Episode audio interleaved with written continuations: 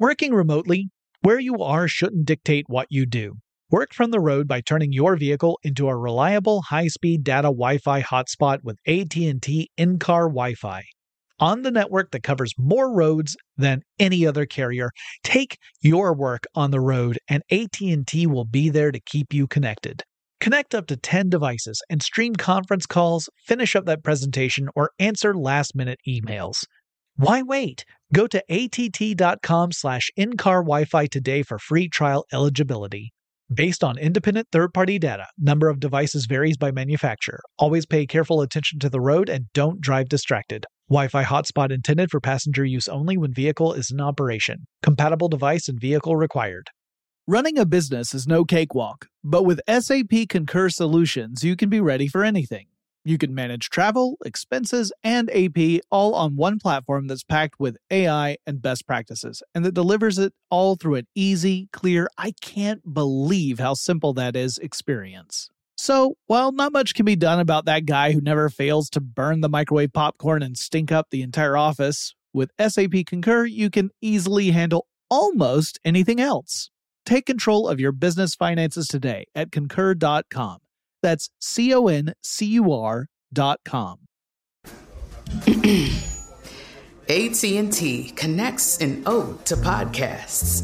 Connect the alarm. Change the podcast you stream. Connect the snooze. 10 more minutes to dream. Connect the shower. Lather up with the news. Sports talk, comedians, or movie reviews. Connect with that three hour philosophy show. Change the drive into work in traffic so slow. Connect the dishes to voices that glow. Thank you to the geniuses of spoken audio. Connect the stories. Change your perspective. Connecting changes everything. AT&T. From BBC Radio 4, Britain's biggest paranormal podcast is going on a road trip. I thought in that moment, oh my God, we've summoned something from this board. This is Uncanny USA. He says, Somebody's in the house, and I screamed. Listen to Uncanny USA wherever you get your BBC podcasts, if you dare.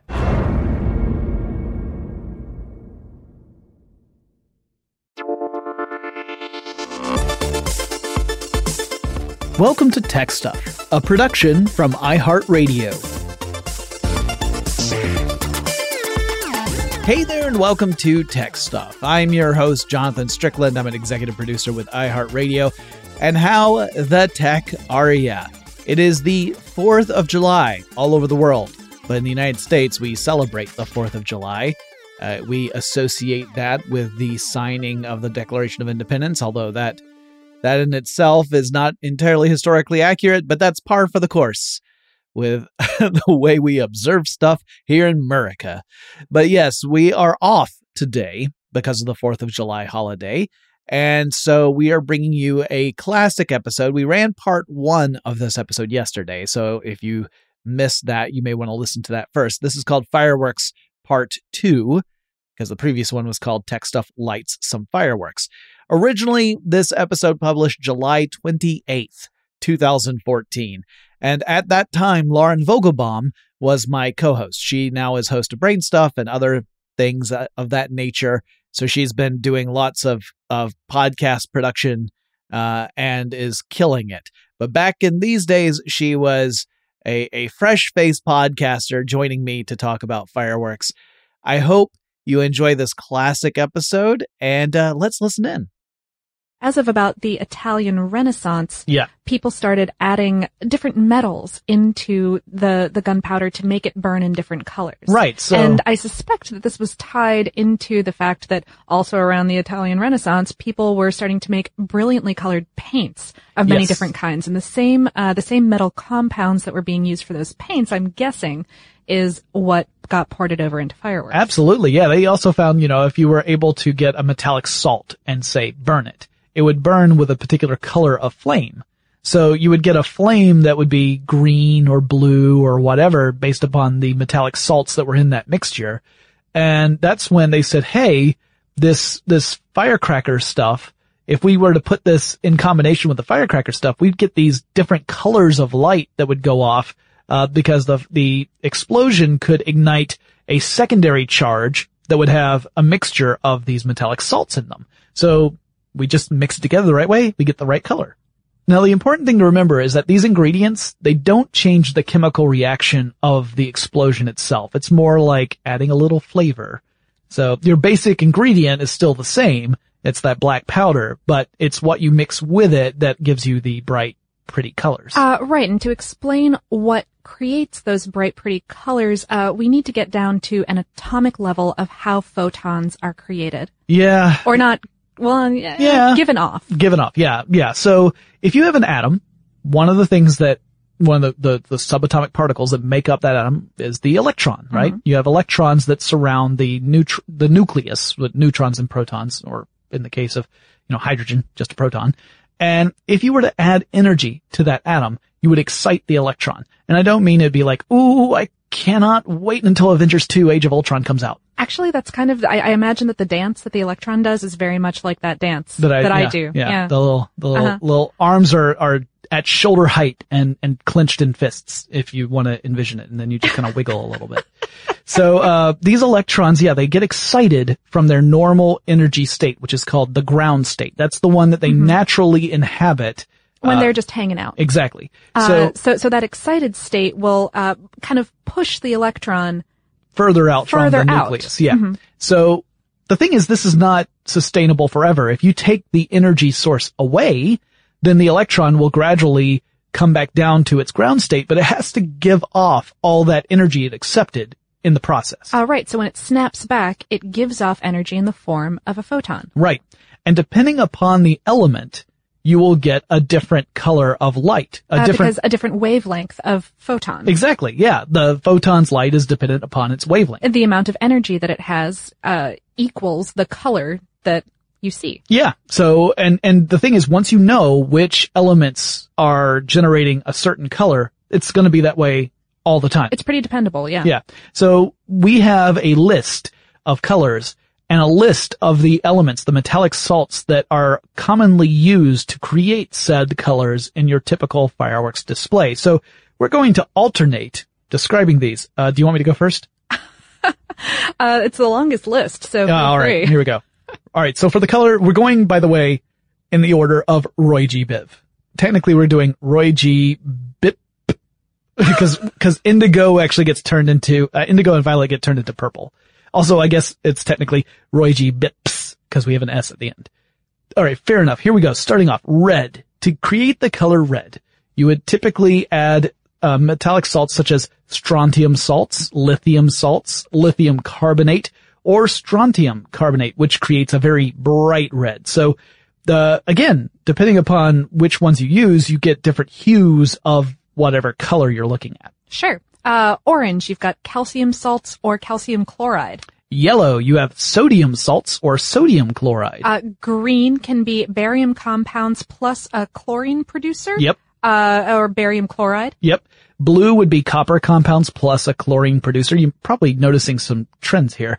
Uh, or copper chloride. Purple, uh, can be a mixture of blue and red compounds. So, uh, so like strontium and copper. Yep. And then you have silver, which is essentially something like aluminum, titanium, or magnesium that's just burning. And those things burn really super bright. That's what gives, uh, fireworks their, their silvery, sparkly That look. hue, that, that, right, the sheen. Yeah. So those are your basic ingredients. So how do we end up with the starburst patterns? I mean, obviously, if you just had an explosive with just these metallic salts mixed willy-nilly in there and it exploded, it would just be a, a big mass of light in different colors. But we see these beautiful starburst patterns that come out. So what is it that causes that?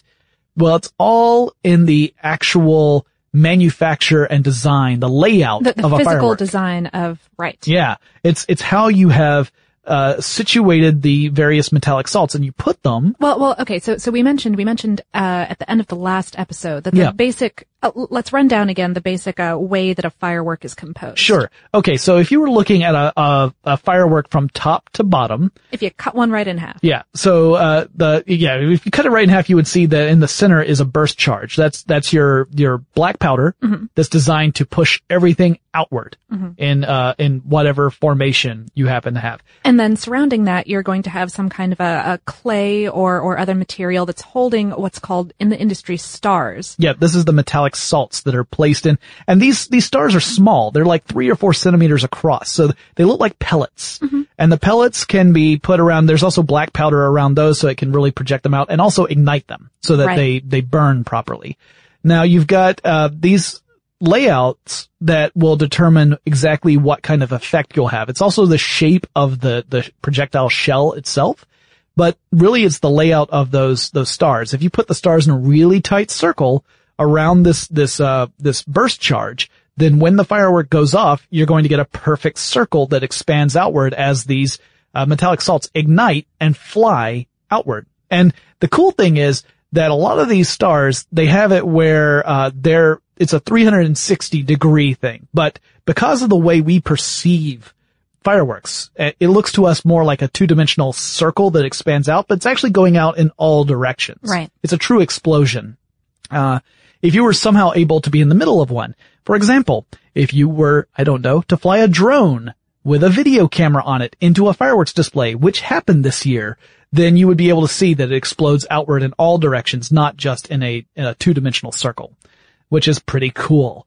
Uh, at any rate, you end up mixing those metallic salts with an oxidizer or reducing agent, which is also a fuel. Uh, oxidizers and reducers work together to create the Bernie Bernie, and then also a binder which holds the, all the stuff together.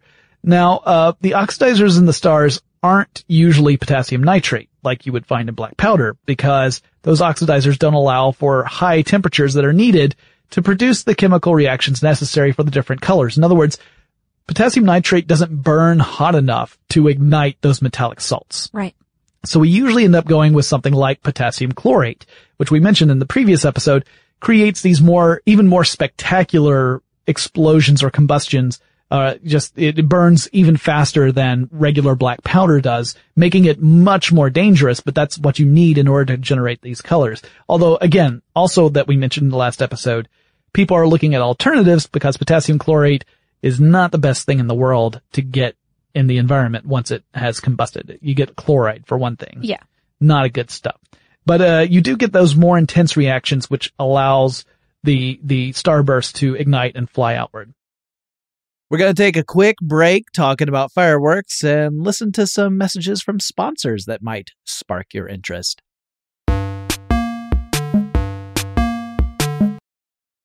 Working remotely, where you are shouldn't dictate what you do. Work from the road by turning your vehicle into a reliable high-speed data Wi-Fi hotspot with AT&T in-car Wi-Fi. On the network that covers more roads than any other carrier, take your work on the road and AT&T will be there to keep you connected. Connect up to 10 devices and stream conference calls, finish up that presentation, or answer last-minute emails. Why wait? Go to att.com slash in-car Wi-Fi today for free trial eligibility. Based on independent third-party data, number of devices varies by manufacturer. Always pay careful attention to the road and don't drive distracted. Wi-Fi hotspot intended for passenger use only when vehicle is in operation. Compatible device and vehicle required. Running a business is no cakewalk. There is a ton to keep track of. Employees to keep happy, spending to control, travel to plan, and on top of it all, nobody knows exactly what the future holds.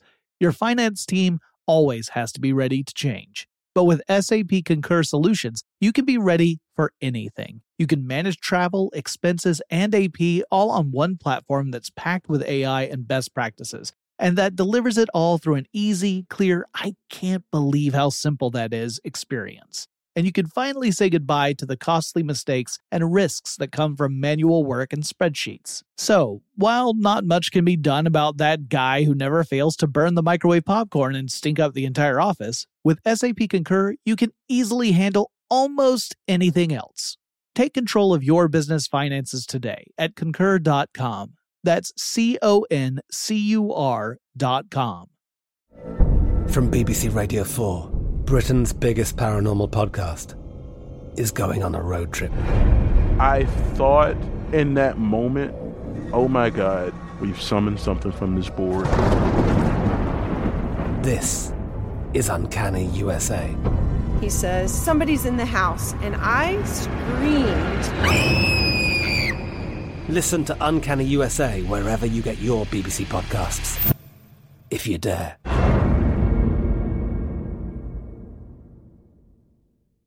Xfinity has free premium networks for everyone this month, no matter what kind of entertainment you love. Addicted to true crime? Catch killer cases and more spine-tingling shows on A&E Crime Central. Crave adventure? Explore Asian action movies on Hi-YAH. Searching for something extreme? Check out skating, snowboarding, and more on Fuel TV Plus, the global home of action sports. And find crowd-pleasing bops on iHeartRadio's Hit Nation playlist. There's new free shows and movies to love every week. Say free this week in your Xfinity voice remote.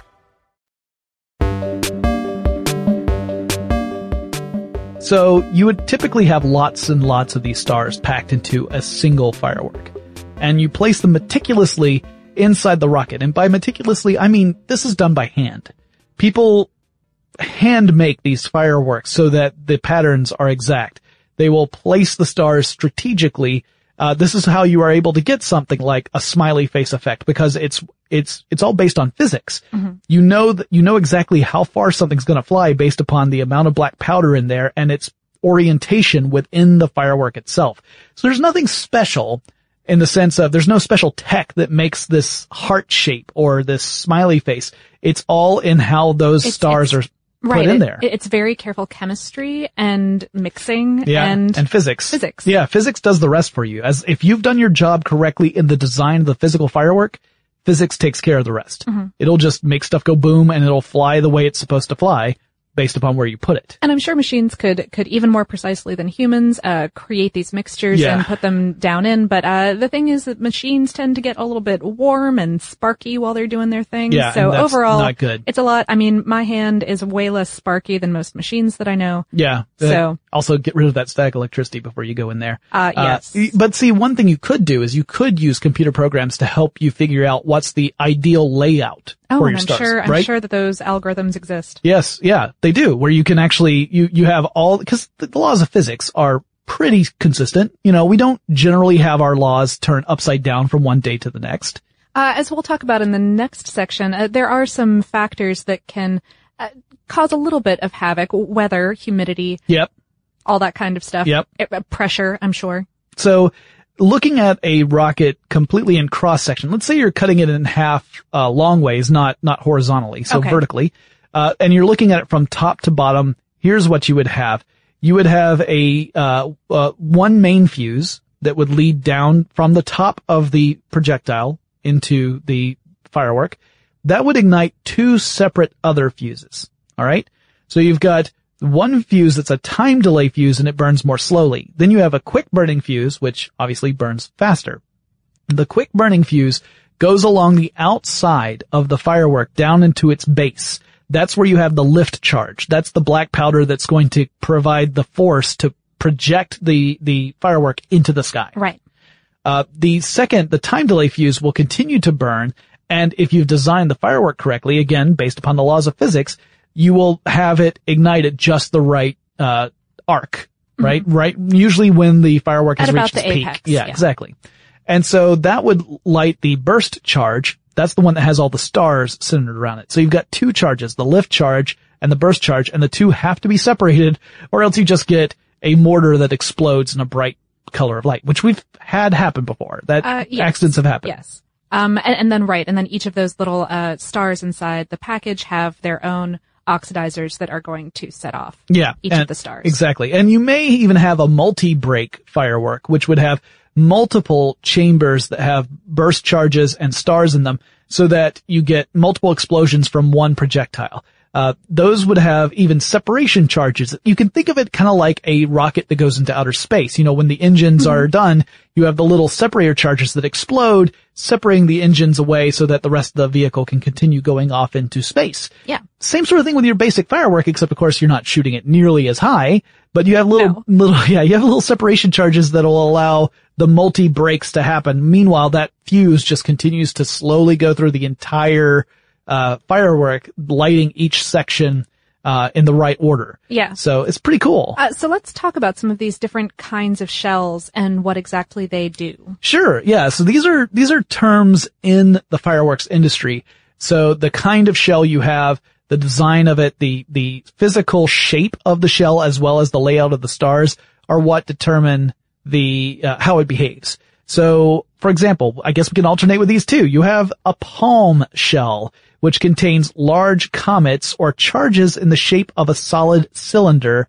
These travel outward, they explode and then curve downward like the limbs of a palm tree. So Ah. those are, you know, now you'll be able to impress your friends when you watch a fireworks display. That's a palm charge. That's your classic palm. Clip. Really well done.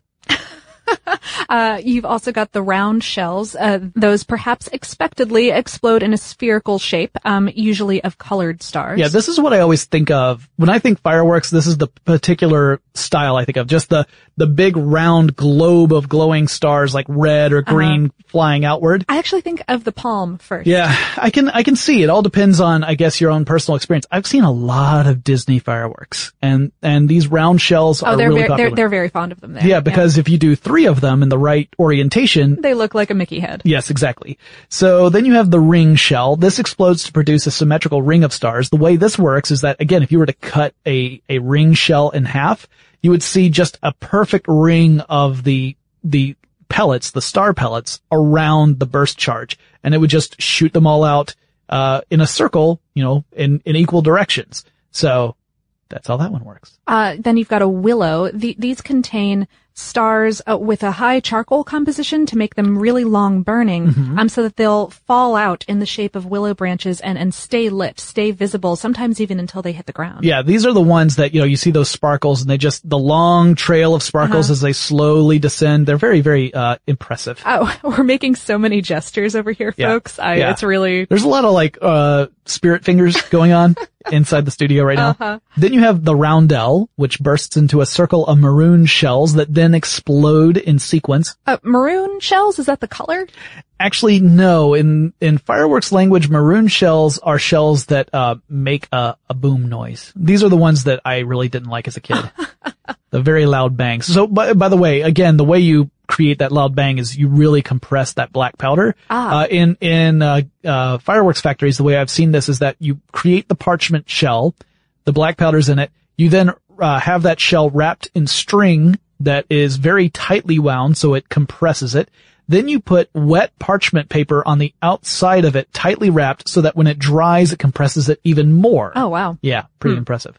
Our next type is the chrysanthemum shell, which uh, which bursts into like a spherical pattern of stars that, that leave a visible trail, so the effect is something like a chrysanthemum blossom. Yep. Then you have the pistil, the P-I-S-T-I-L, which is like the chrysanthemum shell, but this one has a core that is a different color than the stars that fly out from the middle. So the middle has one color, the star's the second color. Uh, you can have just a maroon shell. So if you just, just a bang. yeah, oh, I hated those. and then you had the serpentine, which is my strategy in Halo, which never works. But no, a serpentine fireworks shell bursts to send small tubes of incendiaries skittering outward at random paths, which may culminate in exploding stars. So if you ever see the ones that have like the, the crazy spinnies Uh-huh. that fly off. Oh, those are serpentines. Yeah, those are serpentines. So those are your basic types of fireworks shells. Of course, there are other variations on these, or there's some that use this as a basis and then they create a different effect. But if you were in the fireworks trade, those are the kind of, uh, terms you would be hearing and, and people would just call them out as they would see them launch. Like, oh, that's a roundel. That's a serpentine. You wouldn't have to say that's a maroon because everyone would be going, what? But anyway. So we've talked a little bit about this, but actually launching fireworks, uh, especially in terms of displays. So yeah, the, the, the basic one we covered, the idea that, you know, you have the slow burning fuse and the quick burning fuse. The quick burning one lights the, the black powder. One thing we didn't mention is that you do have to have a mortar, which is essentially a pipe that has a closed off end on one side. And, you know, in the old days, you would essentially light the, the one main fuse, drop the, the, the package into the mortar and then run the heck away before everything started going bonky. So once that lift charge, uh, ignites, it creates a lot of gas and that gas expands and that's what provides the thrust to push the package out of the mortar and into the air. So if this sounds a lot like our discussions about things like cannon and, and flintlock pistols and things of that nature, it's because it is. We're talking about expanding gases. It's the same thing that creates the, the propulsion for your basic firearm. It's creating a push. Yep. So you've got your mortar and your, your lift charge and that's all you need to be able to launch it properly. These days, we don't necessarily need to have someone physically light a fuse and then dump it into a mortar. Thank Uh, goodness. Right. There's um there there are computerized fuses that will uh Yeah, I mean not self light, but No, no. What essentially you've got is you, you set up your, your mortar system that already has the various packages in each mortar as it's supposed to be. Uh, and then you have an electrical charge that can create the spark to light the fuse. Uh, so that way everything can be done from a distance. You can either have it where it's uh, manually done, where you push a button and that button is what creates the spark, or you can have it fully automated, where you've got a full program and you say, at this timestamp, when this program runs, this particular spark needs to happen. And in that case, you can launch a firework. So this is where you get those big choreographed displays, right? right, right. You've got a, essentially a program that has a beginning to the end. And think of it like a video on YouTube. You would, uh, you look at the video and you'd see, oh, it's uh, seven minutes, 12 minutes, 12 seconds long. I want to see what happens at minute three and, and 12 seconds. And you go straight to that point and you look at that frame. Well, in this computer program, you would be able to see which switches were essentially being thrown electronically, not mechanically necessarily these days. And you could say, oh, well, all right, at that point, mortars 17, 3, and 49 all fire. There's a roundel in the center. There's a chrysanthemum and there's a pistil and all three go up simultaneously to create the effect you're going for. And you know exactly what's in which mortar. You know, you program that in. You so- put them there. Yeah, you put them there and you say to the computer program, this is the thing that's in this other thing. Mhm. And you, uh, you cut and create your fuses. Uh, fuse technology also has a lot to do with how all of this is going to go off. Sure. Uh, and fuses are just really basic things if you've never created one yourself that are made of some kind of fuel. Yep. Um, that's coated or, or possibly soaked or infused with some kind of oxidizer. Yep. And the exact materials and ratios of materials that you use are going to give you these, these different time effects. Right. Whether or not it'll burn at, say, you could have the same length of fuse and one of them might take 15 seconds to burn all the way through and the other one might burn all the way through in three seconds. Uh, again, it all depends upon the, the stuff you've put into that fuse, the oxidizers and any other kind of fuel you've imbued the fuse with. So, uh, once you know the physics and assuming your chemistry is good, you can have very consistent results from one firework to the next. So it, that assumes a lot. It means that you have to be very consistent in all the ingredients you use. You have to be consistent in the mixtures, the, the proportions you're using, as well as consistent in the placement of stars and the fuses that you use. But if you are, if you're really good about that, then you know how far the thing is going to fly based upon the amount of lift charge in it and its weight. Cause the, that's the two things that are going to determine how far a projectile flies is how heavy is it and how much thrust are you giving it. Then you would also be able to determine uh, when it's going to explode based upon the type of fuse that leads to that burst charge. So once you know these things, you can start to work backward, right? Uh-huh. So let's say that you have a, a piece of music that you, that you particularly want to set your fireworks display to. And since I'm a huge Disney fan and Disney is famous for this, let's say it's When You Wish Upon a Star. Okay. And when you hear the word star, clearly you want to have a starburst effect, right? You mm-hmm. want to have the gorgeous starburst effect so the crowd is oohing and awing right at the right moment. So what you would do is you would take that song and you would look at the timestamp for when the, the, the word star is mentioned. From that timestamp, you start to work backward and you say, all right, based upon when this happens in the song, when does that burst charge need to ignite? And then working backwards from that point, you know, you know when the, the, the burst charge needs to ignite so that you get the effect you want. You then say, all right, well, I want it to be at this particular height and I'm firing it from this particular location. So based on that, you know the distance that the projectile has to go so that it can be at the right height mm-hmm. and, and explode at the right time. That tells you how large a lift charge you need to get the projectile there and how quickly that quick burning fuse needs to burn in order for it to ignite and what Right. time you need to push or push the button or have it automatically Execute ignite. the firework. Exactly. So again, you just work backwards. You know, you know when you want the effect to happen. So then you work backwards to find out when it has to initiate that, uh, that fuse burning for the first time. So it actually is, is pretty easy in that respect, but it does require that you have a, a very good knowledge of how the physics works so that, and, and it also requires that those fireworks are consistently made Yes, that So you've worked out the chemistry correctly. Right. So that way when you use, all right, we're going to use firework number uh, seven, this, this particular type of firework every single time. Cause I mean, like Walt Disney, the, the Disney parks, they do these, these fireworks displays nearly every night, particularly in the summer. Right. So then that means it has to be exactly right each time. So the fireworks have to be consistent and they have to be ignited at the, the same time, the consistent time throughout each of these displays. But it's really pretty cool. Um, also, uh, you might wonder what exactly is making that boom noise. Uh, yeah, well, we've been talking a little bit about expanding gases. Yeah. Yeah. And that's that's basically it. The Yep. the the expansion of uh, this stuff in the firework displaces a pretty large quantity of air. yeah, and that air has to go somewhere, so it ripples outward really fast, right? Mhm. Uh, yeah. It's and, essentially a shockwave. Yep. So that's what makes the Boom. boom. Yeah. So of course the, the more black powder you can pack into a small space, the bigger the boom. Again, it has to be compact because if it's just loose, then it just, it just burns. It just burns. It's it burns really pretty. fast. Yeah. In fact, there are a lot of people who get really picky about the terms, uh, igniting versus exploding because they say, well, technically gunpowder just burns really, really, really fast. It's not, It's not truly exploding. explosive. Yeah. But if you were to put it in a very compact area, then you get that explosion because of the rapid combustion. We got some more to say about fireworks. Before we get to that, let's take another quick break. Working remotely, where you are shouldn't dictate what you do. Work from the road by turning your vehicle into a reliable high-speed data Wi-Fi hotspot with AT&T in-car Wi-Fi. On the network that covers more roads than any other carrier, take your work on the road and AT&T will be there to keep you connected. Connect up to 10 devices and stream conference calls, finish up that presentation, or answer last-minute emails. Why wait? Go to att.com slash in-car Wi-Fi today for free trial eligibility. Based on independent third-party data, number of devices varies by manufacturer. Always pay careful attention to the road and don't drive distracted. Wi-Fi hotspot intended for passenger use only when vehicle is in operation. Compatible device and vehicle required.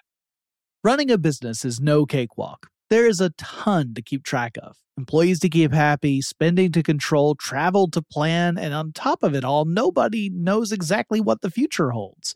Your finance team always has to be ready to change. But with SAP Concur Solutions, you can be ready for anything. You can manage travel, expenses, and AP all on one platform that's packed with AI and best practices and that delivers it all through an easy, clear, I can't believe how simple that is experience. And you can finally say goodbye to the costly mistakes and risks that come from manual work and spreadsheets. So, while not much can be done about that guy who never fails to burn the microwave popcorn and stink up the entire office, with SAP Concur, you can easily handle almost anything else.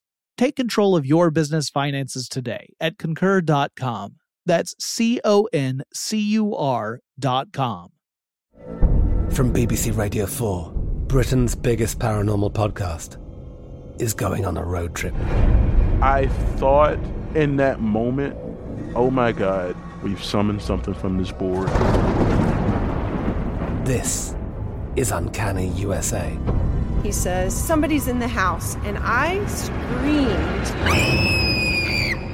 Listen to Uncanny USA wherever you get your BBC podcasts, if you dare.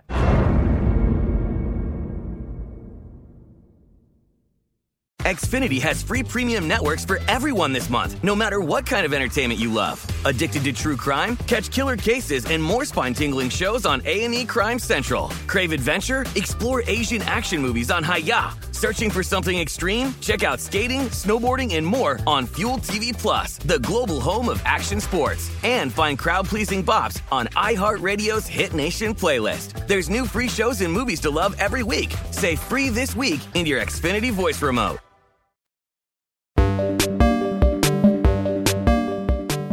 So, uh, we really kind of covered all the basics um, about you know how these things work, uh, the way that you would coordinate stuff, but we've still got some fun little goofy trivial facts that I wanted to cover. So back in 1958, I mentioned this a little bit. Disneyland introduced its first fireworks show. Uh, it was called Fantasy in the Sky.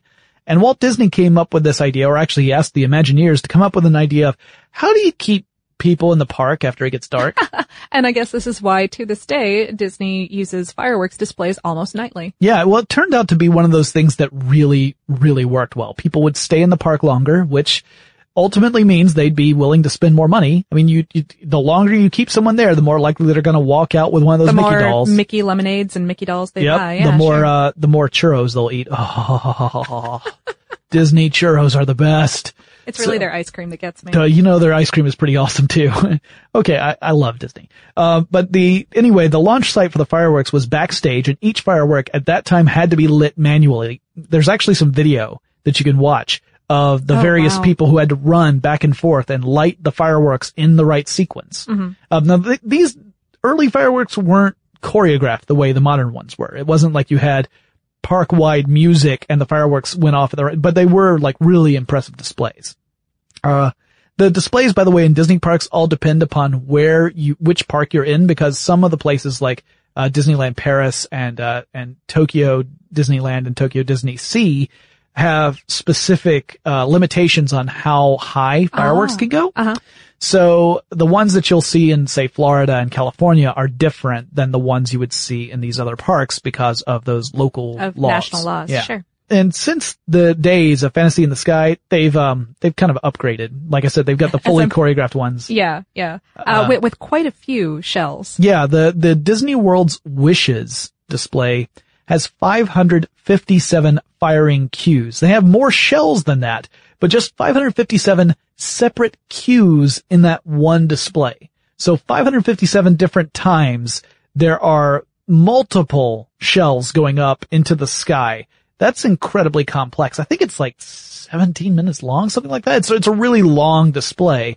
So really impressive. I mean, obviously if it were like three minutes long and there's 557 firing cues, you would just be blind and deaf by the end of it. Yeah, that sounds a little bit uh, whelming right Yeah, there. yes. um, uh, they've also engineered their their system to use compressed air for launches rather than that initial blast. Yeah. uh, we, we've been talking about a, an initial blast forcing something out out of the firing tube, but yeah, but they're using compressed air, so it probably reduces their cost a lot. You only need that that single explosion, and it reduces the amount of smoke that's created. Yeah, so they don't have to, because obviously those early displays, it meant that once the display was over, you had this kind of cloud of smoke hanging over the Your Magic guests. Kingdom. Yeah. Yeah.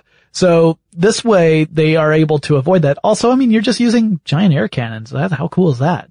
Uh, in the United States, at least, fireworks are technically classified as two different types of explosives at the same time because of the different effects. So the fact that they have the one blast for propulsion and the other blast that's truly the explosion, you have low level and like an intermediate level of explosive, uh, classification just for fireworks. So it gets two in one.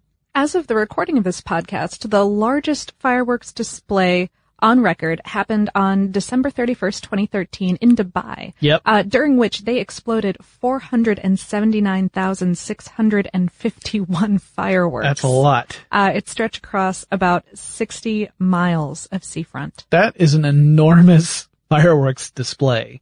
Yeah, the the air would look as if it were on fire. I Leave would it imagine. to Dubai. Yeah, yeah. Uh, we well, we kind of have to because I don't think anyone else can afford to do that. Uh, no, no. And, um, and, and again, we do, we do want to impress upon you that, that these are, I mean, beautiful and mirac, well, not miraculous, they're technological. These are Yeah. beautiful technological feats of engineering and physics and chemistry all at the same time. That will totally blow your fingers off. They So will super blow your fingers off, y'all. don't play with them. No. You know, and, and I know there are a lot of people who do like their little backyard fireworks display for, Mhm. for Fourth, of- Fourth of July here in the U.S. or, or the New Year's Eve or whatever. Just, just, you know, stay sober, folks. Uh, have a spotter. Yeah, have, have, you know, your, your fire handling stuff like a fire extinguisher is always a good idea. Mhm. Just practice safety and be, uh, be alert, you know, enjoy yourself. Yeah. But And keep also, in mind. and don't make them at home. Please yeah, don't make them right. at home. These are, these are explosives and explosives are inherently dangerous. So just be careful.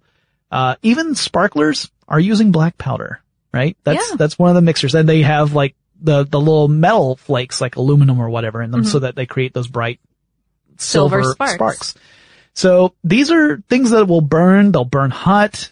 They will burn you if you're not careful. So just show caution. Enjoy yourselves though, because these displays can be really, really impressive.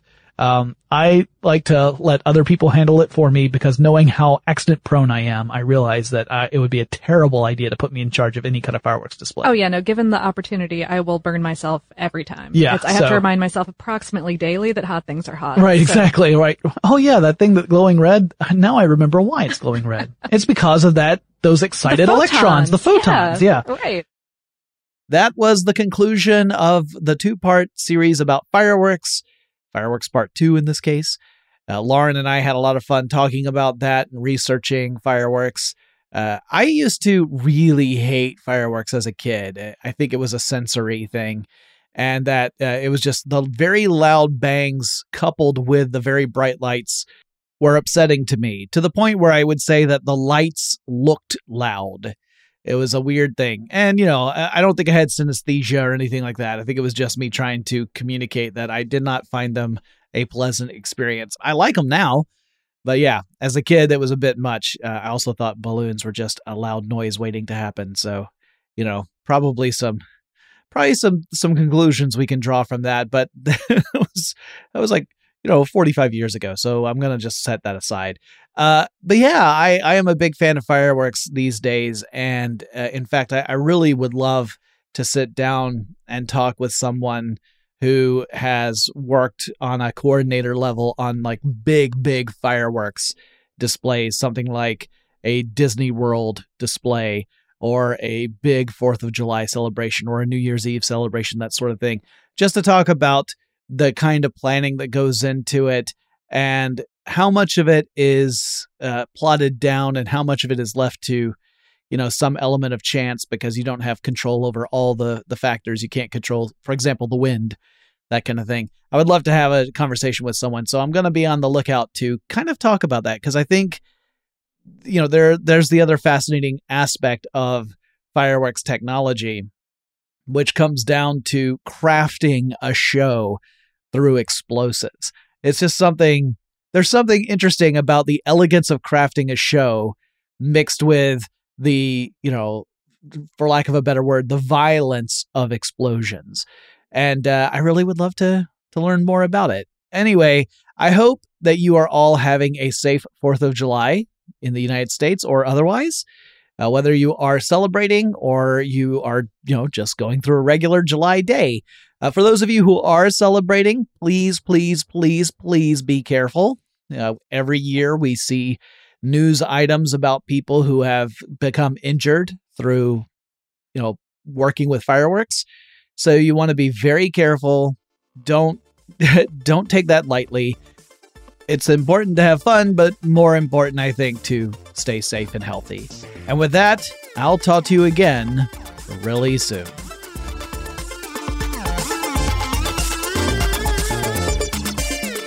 Tech Stuff is an iHeartRadio production. For more podcasts from iHeartRadio, visit the iHeartRadio app, Apple Podcasts, or wherever you listen to your favorite shows.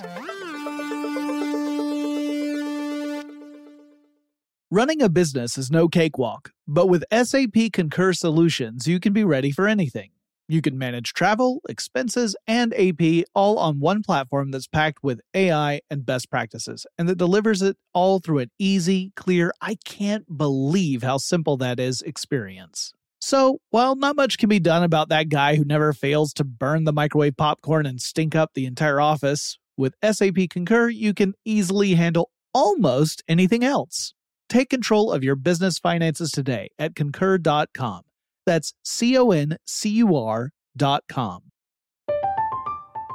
I'm Katya Adler, host of The Global Story.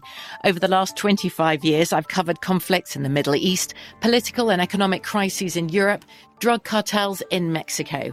Now I'm covering the stories behind the news all over the world in conversation with those who break it. Join me Monday to Friday to find out what's happening, why, and what it all means. Follow the global story from the BBC wherever you listen to podcasts. Xfinity has free premium networks for everyone this month, no matter what kind of entertainment you love. Addicted to true crime? Catch killer cases and more spine-tingling shows on A&E Crime Central. Crave adventure? Explore Asian action movies on Hi-YAH. Searching for something extreme? Check out skating, snowboarding, and more on Fuel TV Plus, the global home of action sports. And find crowd-pleasing bops on iHeartRadio's Hit Nation playlist. There's new free shows and movies to love every week. Say free this week in your Xfinity voice remote.